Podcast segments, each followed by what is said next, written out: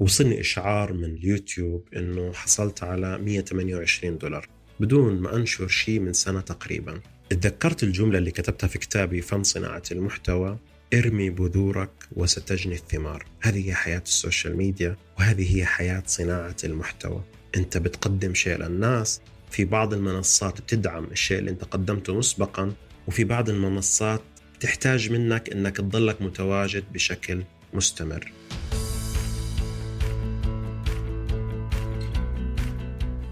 كثير منا بيقضي تقريبا أكثر من أربع ساعات إلى ثمان ساعات على السوشيال ميديا. وفي ناس كثير حابة تدخل في عالم صناعة المحتوى علشان يصيروا influencer مشاهير مؤثرين علشان الإعلانات وأرباح اليوتيوب أو حتى كبس كبس على التيك توك. تعرف عزيزي أنه في أكثر من 180 مليون صانع محتوى الآن في الساحة؟ وكلهم بيحاولوا يصلوا إلى أكبر عدد من المتابعين. إذا كان سكان العالم 8 مليار شخص وأنت بتتكلم عن 180 مليون شخص بيحاول يدخل صناعة المحتوى. يعني إحنا بنتكلم عن أكثر من 2% من سكان العالم بيحاولوا يدخلوا في صناعة المحتوى. لما دخلت على جوجل وقعدت أبحث عن كلمة صناعة محتوى لقيت أكثر من 18 مليون نتيجة بحث. موضوع يعني صار في عليه طلب. لو جينا نقارن صناع المحتوى بالعدد بالمهندسين والأطباء نتكلم عن أكثر من 15 مليون مهندس على مستوى العالم وتقريبا نتكلم عن 11 مليون طبيب. انت تتكلم عن مهنة أصبحت الآن مطلوبة كصانع محتوى 180 مليون شخص مقارنة بباقي المهن اللي تربينا عليها فمعناها في وظيفة جديدة في الحياة راح تظهر اسمها صناعة محتوى. هذا إذا ما صارت تدرس في الجامعات ويصير لها شهادات خاصة في هذه الصناعة.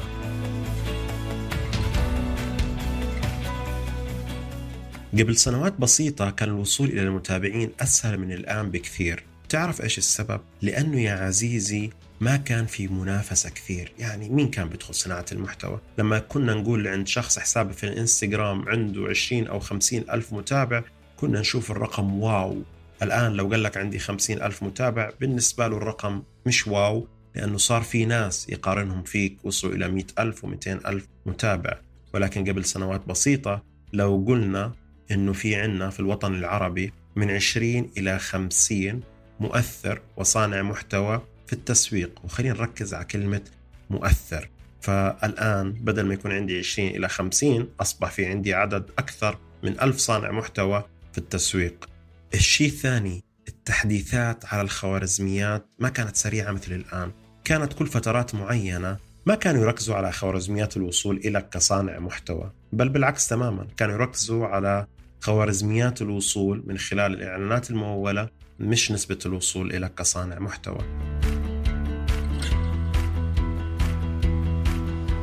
يعني لو صانع محتوى كان يحفظ تكنيك معين في النشر كان ممكن يغير هذا التكنيك كل ست شهور ممكن كل سنة ممكن أصلا ما كان يغيروا إلا كل سنتين مرة.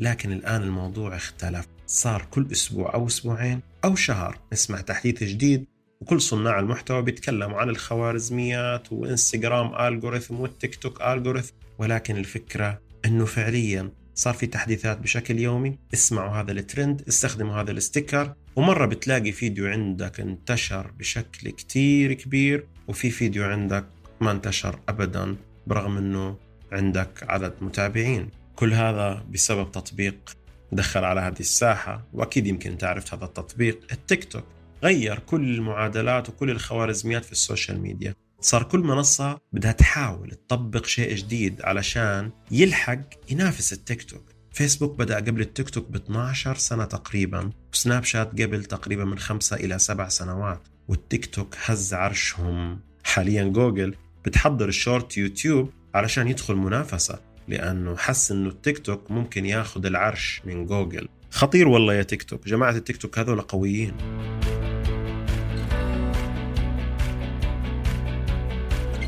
لازم تكون فاهم الآن ليه في صناع محتوى كثار في الساحة. ولسه في ناس بتفكر تدخل هذا العالم ويمكن أنت عزيز المستمع منهم. منهم قاعد بيسمع وخايف يبدأ ومنهم حاول وبيحاول. وحاب يوصل مثل ما أنا بحاول الآن أوصل لجمهور أكثر وفي ناس وصلت ولكن هم النسبة الأقل. طيب خلينا قبل ما ندخل بأي تفاصيل إيش يعني صناعة محتوى؟ خليني أعرف لك إيش يعني محتوى. الصوت اللي بتسمعني منه الآن هو يعتبر محتوى. بودكاست أيضا قناتي على اليوتيوب وأي شيء أنت بتشوفه بشكل عام مرئي هذا يعتبر محتوى. وممكن نقول حتى المحتوى اللي بينتشر على تويتر أو في موقعك الإلكتروني أو في كورا أو مقالات بتقرأها على الإنترنت هذا كله يعتبر محتوى. التصاميم والصور اللي أنت بتشوفها كله هذا محتوى. تعرف إنه الستيتوس اللي عندك أو الحالات اللي عندك على الواتساب هذا يعتبر محتوى. خليك فاهم إنك أنت بتقدم محتوى بشكل يومي. صباح الخير مساء الخير صورتك ابتسامتك نبرة صوتك كتابتك وحتى بعض الأحيان حياتك كلها محتوى. راح تقول لي أنه معناها صناعة المحتوى سهلة. كل شيء بننشره على السوشيال ميديا. مين قال لك؟ لو فكرت وسألت نفسك المحتوى اللي أنت بتقدمه بشكل يومي كيف تحوله لصناعة حقيقية تكون فيها قيمة إضافية؟ صناعة يعني شيء أنت بتنتجه والناس بتستفيد منه. راح تقول لي إن الموضوع صار معقد؟ لا يا عزيزي الموضوع مش معقد ولا شيء. هنا لازم تكون عارف إيش الشيء اللي أنت بتتميز فيه في يومك حياتك شخصيتك وممكن تحوله لصناعة تقدم فيها قيمة إضافية للناس.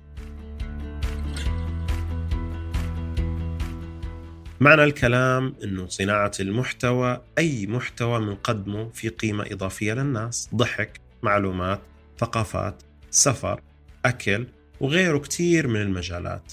على فكرة أي مجال أي مجال تتخيله في حياتك له جمهوره الخاص.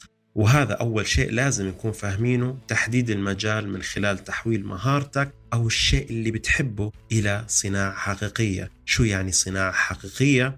قبل شوي قلنا صناعة يعني إنتاج والإنتاج المفترض الناس تستفيد من هذا الإنتاج ولكن يجب أنه يتحول إلى مصدر دخل علشان أنا اعتبرت أنه هذه الصناعة تعتبر شيء من مشاريعي في هذه الحياة. إذا ما كان في عندك تخصص وما عندك مجال يبقى ما عندك أي مصدر دخل حتى لو عندك مليون متابع. إذا يجب عليك أنك تتخصص وتختار المجال بشكل مخصص. أغلب الناس بتدخل هذا العالم بيكونوا مشتتين ومش عارفين المجال ولكن ما في مانع أول ثلاث شهور تجرب كل شيء أنت بتحبه ونركز على جملة كل شيء أنت بتحبه مش علشان فلان نجح في هذا المجال يبقى لازم أتخصص فيه. إذا أنت مشتت فأنا راح أساعدك في هذه الحلقة. اسأل نفسك ثلاث أسئلة. إيش بتحب؟ سجل. مثلا بحب التسويق بحب الرسم بحب الأكل بحب آه، التنظيم أيا كان. اكتب خمس أشياء. من الخمسة اللي أنت كتبتهم اكتب إيش بتحب أكثر. فأنت لازم تفلتر. مثلا من الخمسة لازم يكون عندي ثلاثة. طيب أنت إيش بتحب أكثر؟ بيجيب مصدر دخل. من الثلاثة ابدأ راجع. أي واحد فيهم حتى لو كنت بتحبهم الثلاثة بشكل متساوي ولكن ركز على الشيء اللي أنت بتحبه وفعلا ممكن يتحول إلى مصدر دخل مستقبلا. وكلنا بندور على مصادر الدخل. أهم شيء ركز في الطريق علشان الموضوع لما يدخل فيه فلوس الناس إيش بتقول لك؟ لا لا خلينا نركز معه أكثر. في حد ما بيحب الفلوس؟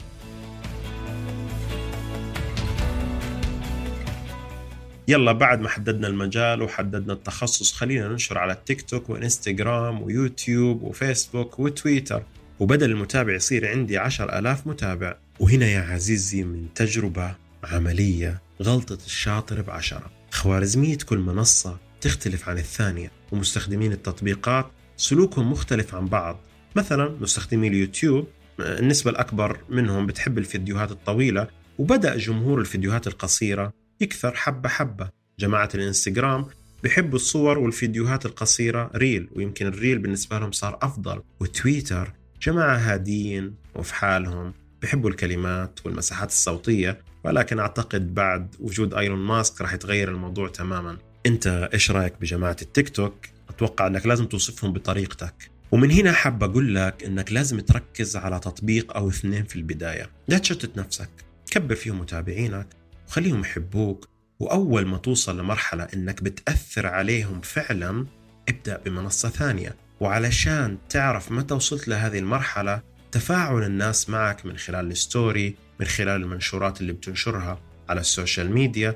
راح تعرف إنك فعلا وصلت إلى مرحلة التأثير. فيما بعد لما تتواجد على منصة ثانية راح تعلن إنه الناس اللي بتستخدم مثلا تطبيق سناب شات فممكن تتابعوني على سناب شات. لأنه مو شرط إني أنا أكون بستخدم انستغرام فلازم أستخدم سناب شات في كثير ناس بتستخدم الفيسبوك بس ما بيستخدموا انستغرام في كثير ناس بيستخدموا تويتر ولكن ما بيستخدموا الفيسبوك وهكذا. وطبعا قيس على هذا المثال في كل المنصات. أنت لازم تحط لنفسك هدف في التفاعل نمو حسابك علشان تفهم مستخدمين هذا التطبيق إيش بيحبوا. وهل طريقك صح أو خطأ؟ يبقى من هذه النقطة لازم نحدد مؤشرات أداء اللي هو الكي بي اي لنمو حسابك. تفاعل مشتركين متابعين. إذا كنت مركز بكل جملة ذكرتها فعلى فكرة أنا قاعد بحدد معك مجالك وبحدد معك تخصصك والآن حددنا التطبيق اللي المفروض نكون موجودين فيه وكيف ممكن نحصل على مصادر دخل فركز في طريقك أهم شيء.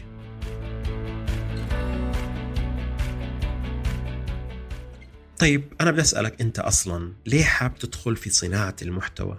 وليه بدك أصلا يصير عندك متابعين؟ حاب تصير مشهور؟ ولا تبيع خدمات؟ ولا عندك متجر إلكتروني وحاب تسوق له؟ أول ما تجاوب على هذا السؤال فأنت بدأت تصير صانع محتوى لأنه أي صانع محتوى هو شخص عنده دخل من هذه الصناعة يبدأ بدخل إضافي وفي بعض الأحيان بتحول إلى دخل أساسي تعرف إذا أنت وصلت إلى ألف متابع وحتى الآن ما حصلت على أي مصدر دخل ففي عندك مشكلة المقياس لم يعد بعدد المتابعين بل المقياس بالمحتوى اللي انت بتقدمه والناس اللي بتتفاعل معك في هذا المحتوى. تخيل لما قلت لك إنه في 180 مليون صانع محتوى. أنا بتكلم عن رقم. تعرف إنه بس 8% منهم بيجيهم دخل أكثر من 100 ألف دولار شهريا؟ 8% يعني رقم على فكرة رقم يعتبر صغير كثير بالنسبة للعدد اللي موجود. وفي صناع محتوى ما بيجيهم 200 دولار شهريا.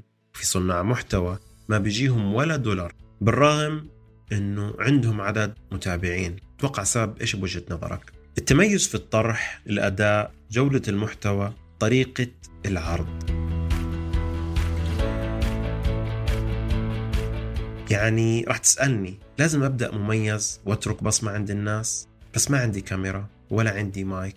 وهذه الأسباب اللي بتخلي أي صانع محتوى ما يبدأ. وأنا حاب أقول لك إذا بدك تكون مثالي ما راح تكون ابدا صانع محتوى أو ما راح تبدأ في حياة صناعة المحتوى لأنه ما في صانع محتوى بدأ بمثالية. ولكن أنت بتقدر تدخل هذا العالم ومع التجربة في الفترة الأولى راح تطور نفسك أكثر.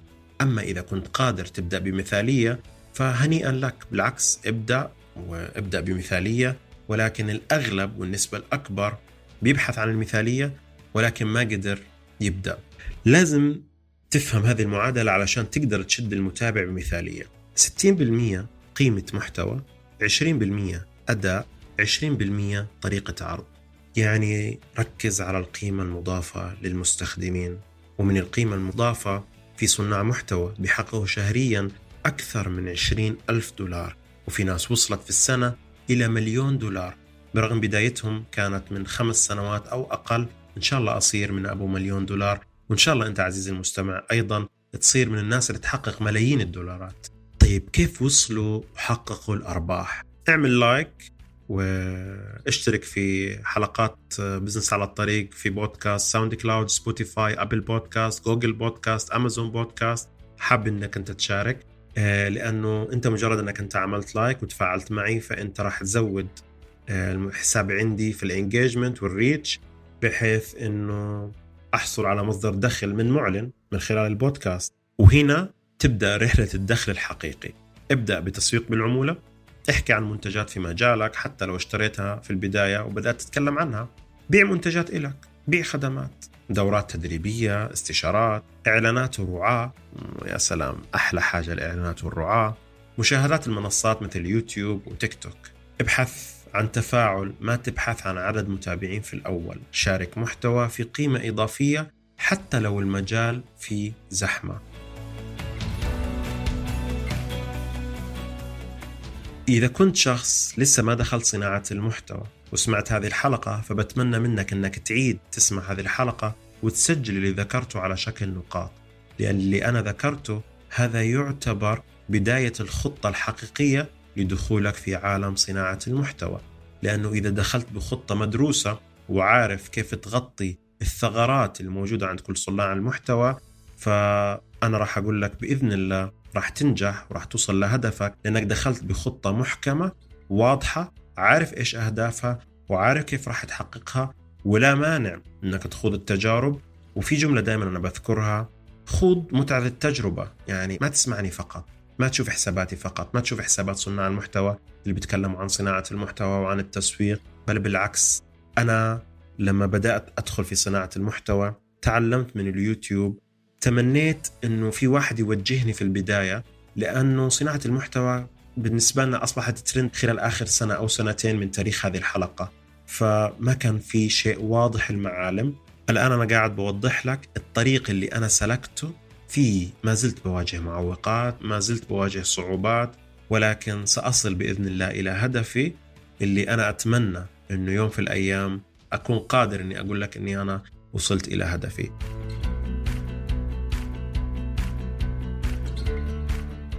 عزيزي المستمع إذا كنت فعلا حاب تدخل هذا العالم فأنا حاب أقول لك أنه لازم تدخل فيه من الآن لأنه تاريخ اليوم يختلف عن تاريخ بكرة. يختلف عن تاريخ الأسبوع القادم يختلف عن تاريخ السنة القادمة لأنه زي ما أنت بتفكر في مئات الآلاف قاعدين يفكروا بنفس التفكير ولكن مش عارفين إيش الطريق اللي يدخلوا فيه هذا العالم.